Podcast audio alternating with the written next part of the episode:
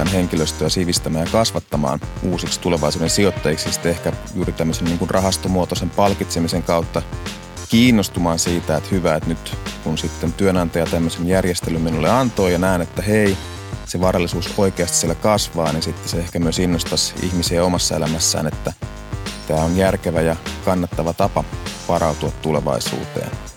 Ja kyllä se vaikuttaa heti siihen, että millä tavalla suhtaudutaan niihin yhteisiin ratkaisuihin, mitä siellä työpaikalla päivittäin tehdään.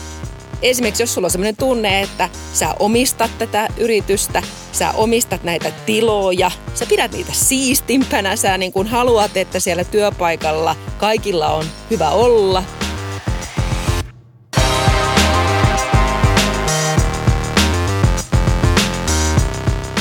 Kuuntelet Mandatum Lifein Palkittu podcastia.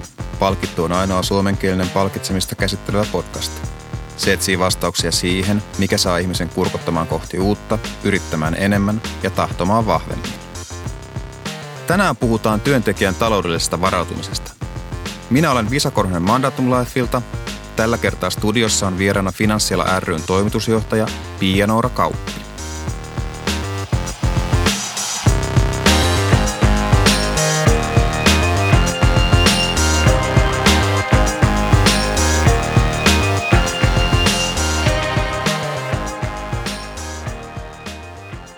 Piia-Noora, muistatko, milloin itse ajattelit tulevaisuutta ensi perjantaita pidemmälle ja mietit, että tulevaisuuteen olisi hyvä varautua jotenkin? Milloin viimeksi vai milloin ensimmäistä kertaa? Ensimmäistä kertaa ja myös viimeksi, että onko tämä kuinka niin kuin ajankohtaista ja aktiivista ajattelua? No kyllä mä luulen, että mun ensimmäiset semmoiset vähän pidemmälle tulevaisuuteen menevät ajatukset oli silloin, kun miettii, että mihin sitä lähtisi peruskoulun jälkeen. Eli tavallaan ne mennään niin pitkälle historiassa takaisinpäin, mutta jos tarkoitat sitä, että milloin on miettinyt tämmöistä niin kuin ikääntymistä ja varautumista siihen, että miten perheellä kaikki on hyvin ja tietenkin itsellä sitten, niin mä sanoisin, että siinä vaiheessa, kun alkoi tulla ensimmäistä merkittävämpää työtuloa, eli kun olin siirtynyt työelämään, niin rupesin miettimään, että miten esimerkiksi säästäisin säännöllisesti ja varmasti ensimmäisen semmoisen tavoitteellisen suunnitelman laadin itselleni silloin joskus vähän päälle parikymppisenä, kun aloin saada säännöllistä työtuloa. Oho, parikymppisenä säännöllisen säästämisen suunnitelma. Tämä on varmaankin aika ainutlaatuista. Onko teillä finanssialalla kerätty minkänäköistä tietoa tai tilastoa siitä, että kuinka hyvin suomalaiset tyypillisesti lähtee varautumaan tulevaisuuteen taloudellisesti? On ihan totta, mitä sanoit, että mä olin varmaan aika poikkeuksellinen yksilö, että olin pitänyt jo silloin ihan lapsena ja nuorena niin kirjaa kaikista menoista ja tuloista. Että mä kuulun tähän lajiin ihmisiä, joille on tärkeää tietää, missä mennään omassa taloudessa. Mutta on tosiaan harvinaisuus ton ikäisissä, että valtaosa suomalaisista, yli puolet, ei suunnittele yli vuotta pidempää aikaa. Ja varsinkin nuoremmat ikäluokat, niin tosi harva miettii vuotta pidemmälle tulevaisuuteen.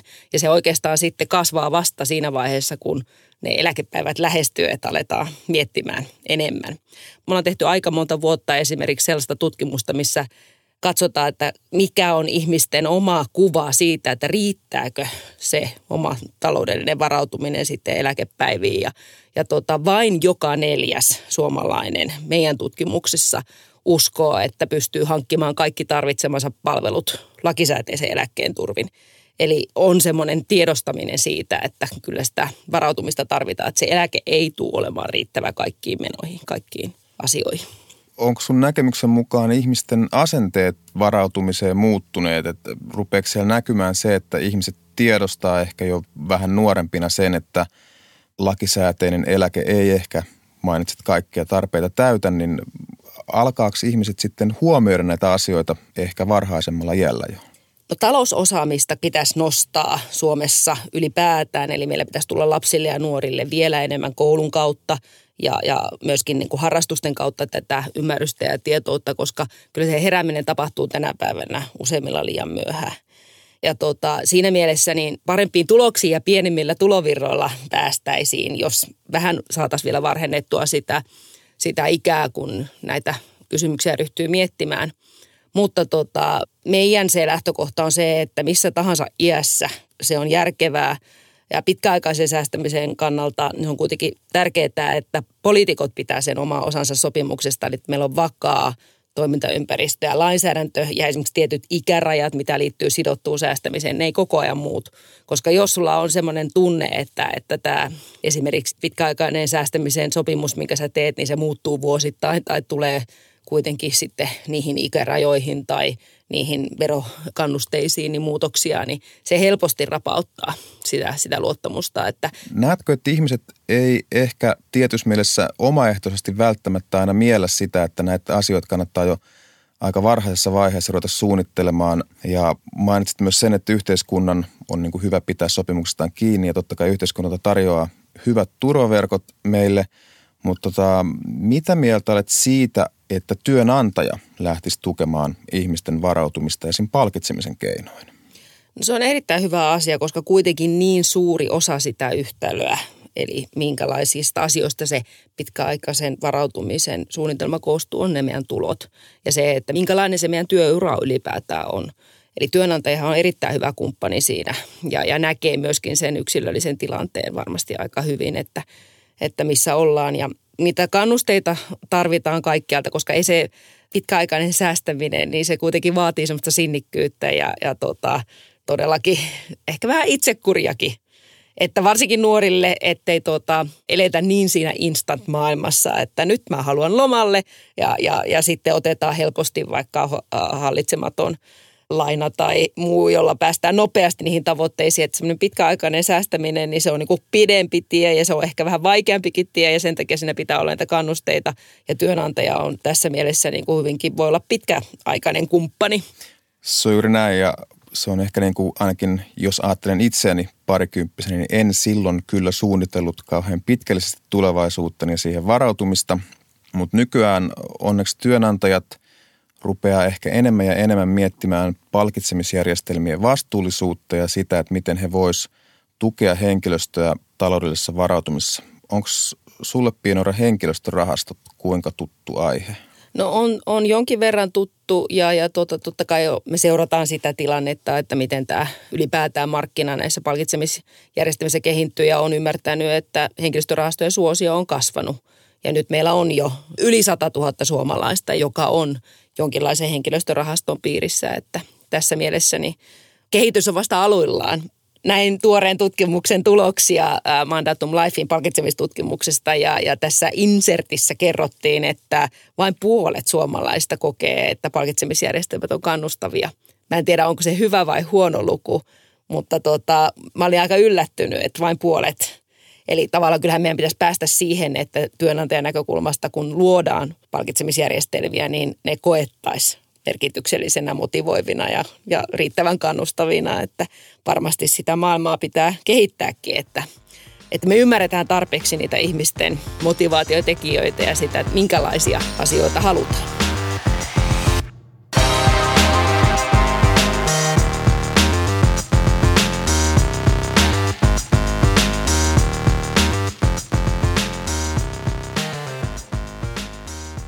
Henkilöstörahastot on varmaan, vaikka siellä nyt on se reilu 100 000 ihmistä jo jäseninä, niin voi olla aika monille vielä kohtuullisen vieras asia ja se on aika jännä, että kun sitä lähtee avaamaan siitä, että kun yritys maksaa tulospalkkioita henkilöstörahastoon, niin kun ei tarvitse maksaa sivukuluja, ei työnantajan eikä henkilön niitä palkkioita nostaessa ja plus, että siitä vielä nostettavasta osuudesta 20% on verohuojennettua, niin se aika usein tulee jopa niin kuin yrityksille yllätyksenä, että hei, tämmöinen on ylipäätään olemassa ja tällä voidaan niin kuin samoilla yrityksen kustannuksilla sitten tuottaa henkilölle parempia palkkioita.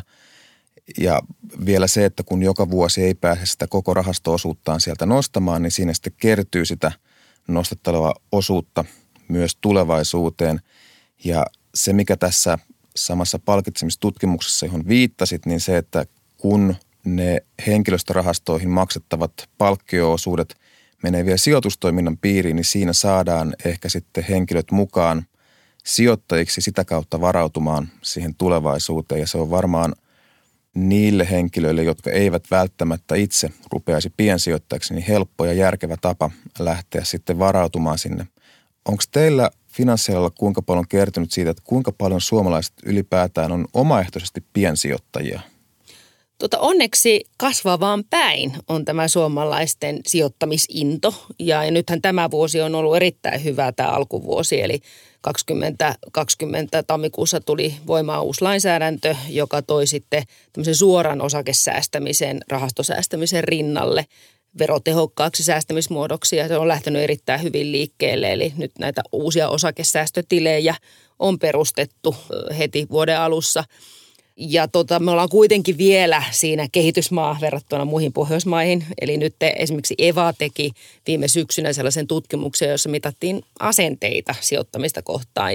Ja Suomessa todellakin niin ollaan Ruotsia, Tanskaa perässä. Norja on about samalla tasolla, mutta Norjan tilanne on vähän erilainen sen takia, että siellä on tämä valtava kansallinen öljyrahasto. Eli heillä tavallaan se luottamus ehkä siihen yhteiskunnan tarjoamaan säästämiseen niin kuin tavallaan kansakunnan jäsenenä, niin on vaikuttanut siihen, että miten Norjassa sitten sijoittaminen on ollut vähäisempää kuin Ruotsissa ja Tanskassa.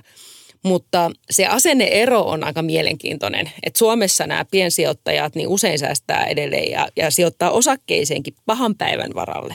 Kun taas Ruotsissa ja Tanskassa niin asenne on se, että tällä haetaan semmoista niin kuin liikkumavaraa ja vähän ehkä niihin eläkepäiviin tämmöistä, voisi sanoa tiritompaa, hurvittelurahaa, että se ei ole niin kuin semmoista niin vakavaa. Eli haetaan enemmänkin sitä oman talouden niin kuin semmoista upsidea ja vaurastumista, kun taas Suomessa se on vähän semmoista, että hampaat irvessä meidän on säästettävää, jotta me pärjättäisiin. Että tässä asenteessa on niin kuin vielä tekemistä, että oltaisiin muiden Pohjoismaiden tasolla. Mutta näet kuitenkin, että jonkun pitäisi auttaa ja sivistää tätä näin. Näetkö, että se on järkevää, että työnantaja tarjoaa tämmöisiä malleja, joissa niin kun osa palkkioista menee automaattisesti sijoitustoiminnan piiriin ja sitä kautta sitten pystytään henkilöstöä sivistämään ja kasvattamaan uusiksi tulevaisuuden sijoittajiksi. Ja sitten ehkä juuri tämmöisen niin kun rahastomuotoisen palkitsemisen kautta kiinnostumaan siitä, että hyvä, että nyt kun sitten työnantaja tämmöisen järjestelyn minulle antoi ja näen, että hei, se varallisuus oikeasti siellä kasvaa, niin sitten se ehkä myös innostaisi ihmisiä omassa elämässään, että tämä on järkevä ja kannattava tapa varautua tulevaisuuteen. Näen, että se on ehdottoman järkevää, että työnantaja on mukana tässä ja tarjoaa mahdollisuuksia ja vähän ehkä tätä kautta niin kuin patistaakin omaa henkilöstöään sijoittamaan. Se on aika hurja se mindsetin muutos, mikä tapahtuu, kun se aha-elämys tulee. Et sen mä oon nähnyt niin kuin itsekin. En ole semmoisessa työpaikassa ollut, jossa olisi ollut henkilöstörahasto käytössä, mutta on ollut mukana sellaisissa startupeissa, jossa koko firman henkilöstö pääsee mukaan omistamaan kyseistä yritystä. Se on vähän niin kuin sama idea. Kyllä, tai niin kuin nähdään se, että miten se yrityksen menestys käy käsikädessä sitten työntekijöiden palkitsemisen kanssa ja kyllä se vaikuttaa heti siihen, että millä tavalla suhtaudutaan niihin yhteisiin ratkaisuihin, mitä siellä työpaikalla päivittäin tehdään. Esimerkiksi jos sulla on sellainen tunne, että sä omistat tätä yritystä, sä omistat näitä tiloja, sä pidät niitä siistimpänä, sä niin kuin haluat, että siellä työpaikalla kaikilla on hyvä olla, jotta he ovat tuottavampia, sun kollegat, että siellä on niin kuin hyvä henki, se vaikuttaa siihen kulttuuriin. Ja mä uskon, että suurissakin, varsinkin pienissä yrityksissä toimii, mutta suurissakin yrityksissä se, että jos tulee se ymmärrys, että minä olen vaikka UPM 10 paperitehtaalla töissä, niin miten se UPM-menestys vaikuttaa mun, että miten mä voin siellä omalla työpaikallani, omassa arjessani ikään kuin yrittäjähenkisesti omistajan elkein tehdä sitä työtä. Se vaikuttaa asenteen kautta paljon siihen laatuun ja tulokseen ja tuottavuuteen. Se on juuri näin ja varsinkin isojen organisaatioiden henkilöstörahastoissa niin tyypillistä on ollut se, että rahastot sijoittaa siihen organisaation omaan osakkeeseen juuri saadaan se efekti, jota kuvasit, että olen oikeasti tämän yrityksen omistaja, jossa olen töissä, niin se ihan varmasti lisää sitä sitoutuneisuutta. Onko sun näkemyksen mukaan nuoret tai nuoremmat kiinnostuneet sijoittamisesta siinä mielessä, että heitä kiinnostaisi ei pelkästään välttämättä se, että millaisia tuottoja sijoitustoiminnasta saadaan, vaan myös se, että mihin sijoitetaan ja millaista sijoitustoimintaa valikoidaan sinne omaan strategiaan, sijoitustrategiaan? Onko näissä mitään muutoksia 10-20 vuoden ajalta? 10-20 vuoden ajalta ei ole tutkittua tietoa, mutta esimerkiksi vastuullisuus trendinä on semmoinen, joka näkyy nyt ihan viimeisen 5 vuoden aikana on noussut merkittäväksi tekijäksi, että me just kysyttiin 1 000 suomalaiselta, eli tämmöinen kyselytutkimus tehtiin, jossa oli alueellisesti ja ikäjakaumaltaan vastasi kuin Suomen kansakunta, niin erityisesti nuorimmassa ikäluokassa, eli 18-34-vuotiaiden keskuudessa, niin tämmöinen ilmastokestävyys, se, että voidaan vaikka tuottojenkin menettämisen uhalla tehdä poistuma fossiilienergialähteistä ja tämän kaltaiset asiat, niin näkyy siellä nuorten asenteessa, mutta yllätys oli meille ehkä se, että näkyy myöskin siellä ikääntyneimpien sijoittajien joukossa, että esimerkiksi kaikkein niin kuin halukkaimpia luopumaan fossiilienergiasta tai sijoittajina halusivat, että yritykset niin kuin luopuu fossiilitaloudesta, niin oli ne kaikkein korkeimman ikäluokan edustajat, eli jo eläkkeellä olevat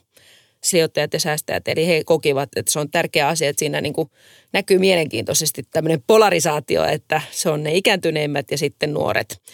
Mutta sitten edelleenkin se on aika perinteistä, että kun me tutkitaan sitä, että mitä asioita, mitä kriteereitä ylipäätään mietitään, kun tehdään sijoitusvalintoja, niin suomalaisilla edelleenkin turvallisuus, vaivattomuus ja riskittömyys on ne 3 suurinta kriteeriä.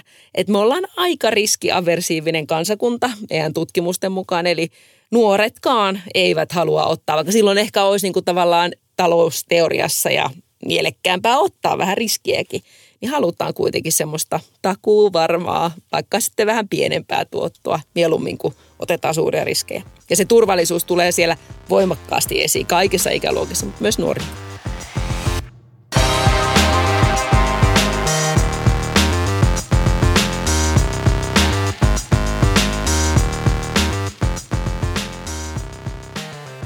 Henkilöstörahastot on sillain, siinä on varmaan työnantajalle monta hyvää puolta, että saadaan sitoutettua sitä henkilöstöä sen palkitsemisjärjestelmän kautta.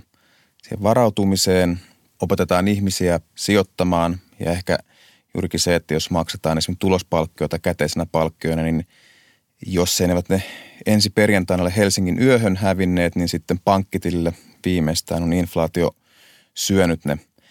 Millaisia hyviä puolia tai huonoja puolia näet siinä, että lähdetään nuorena sijoittamaan? Näetkö mitään niin kuin uhkia tai riskejä? En näe siinä niin kuin mitään riskejä, että lähdetään mahdollisimman nuorena. Totta kai sitten lainsäädännössä pitää olla myöskin sitä joustoa.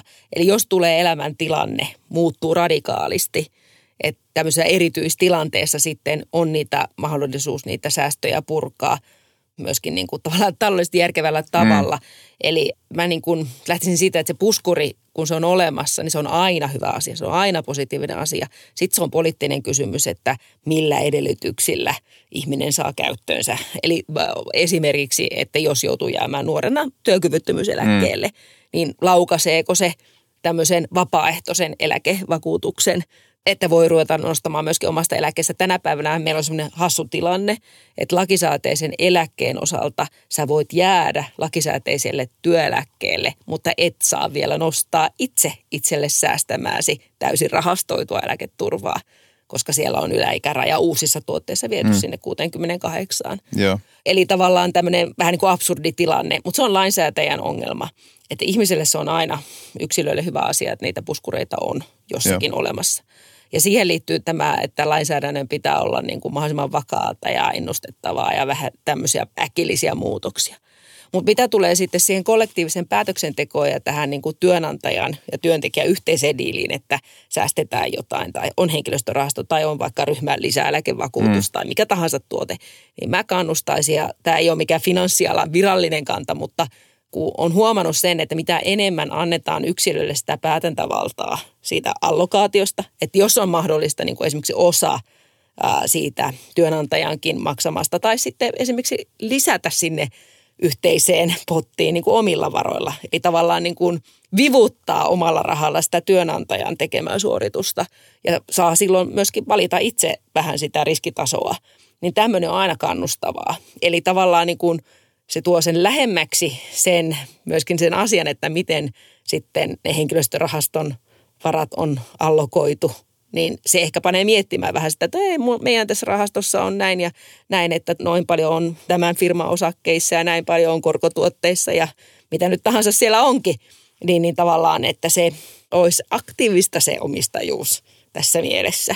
Että näin ihmiset juuri miettis ja sitten täydentäisi ja ehkä tekisi vaikka omassa elämässään sitten tämmöisen niin kuin kopion siitä, että mihin sitten työnantajayhteisessä palkitsemissa mennään, että tavallaan niin kuin sitä vielä vahvistaisi sitä säästämiselementtiä sillä omalla vapaaehtoisella rahalla.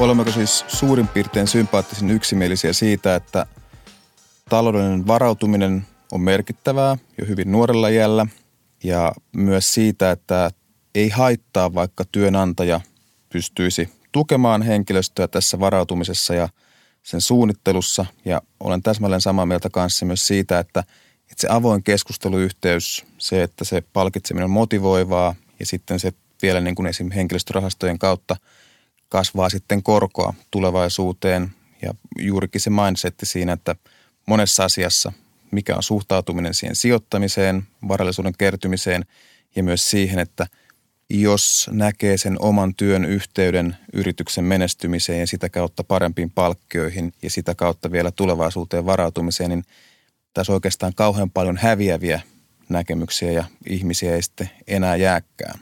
Ei varmasti. Ja se, mikä mun mielestä luo sitä hyvää yhteyttä, niin on se avoimuus tavallaan, että mihin ne yhdessä säästetyt, yhdessä niin kuin rakennetut sijoitukset on kohdistettu. Eli vaikka en tietenkään, niin kuin, en velvoittaisi siihen, että sitä koko ajan niin kuin sitä tietoa tuputeta. Se pitäisi olla helposti saatavilla. Samoin kuin esimerkiksi työeläkeyhtiöiden niin kuin tavallaan tieto siitä, että mikä minun odotettavissa oleva työeläke on. Niin meillähän on mahdollisuus tilata työeläkeote, mutta se on vielä aikaa, niin kuin, mä en usko, että kovinkaan moni nuori tekee sitä. Ja mä oon jo kauan puhunut, että tähän pitäisi saada semmoiseksi mobiiliksi, että sä pystyt niin kuin helposti katsomaan, että nyt mä oon ollut 2 kuukautta kesätöissä. Paljonko mulla on kertynyt näistä kesätöistä työeläkettä mun niin kuin normaalilla työuralla. Että sä voisit saada tämmöisen niin kuin mobiilityöeläkeotte. Samaan, että henkilöstörahastosta sä voit ottaa snapshotin, että hei, tältä se näyttää tällä hetkellä se mun henkilöstörahasto-osuus. Että avoimuus on aina hyvä, tieto ei koskaan niin kuin vahingoita. Ja siitä tulee nimenomaan se tunne, että kun sä tiedät, että siellä on ne mun rahat. Ne on sitten työeläkejärjestelmässä tai henkilöstörahastossa tai vakuutuksessa tai markkinaehtoisessa säästämistuotteessa.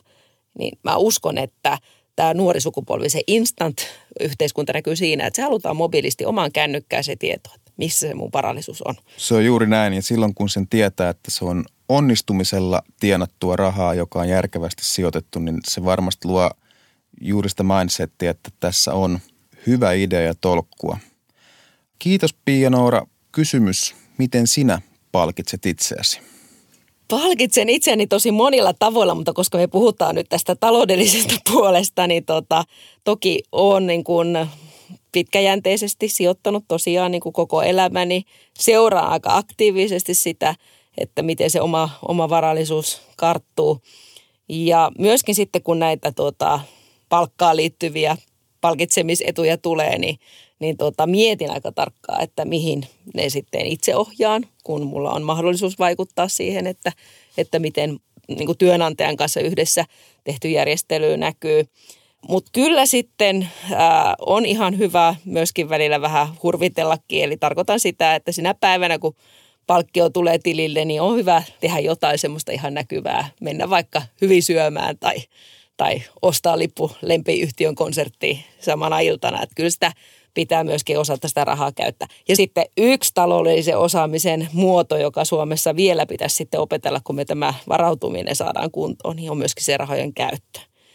Eli meillä tällä hetkelläkin vielä aivan liian moni sitten korkeassa iässä säästää pahan päivän varalle. Et meidän pitäisi myöskin sitten nähdä se meidän elinkaari, että on ihan hyvä, että esimerkiksi ikäihmiset käyttävät omaan hyvinvointiinsa sitä kertynyttä varallisuutta, eikä tarvitse sitten enää 80-vuotiaana säästää pahan päivän varalle.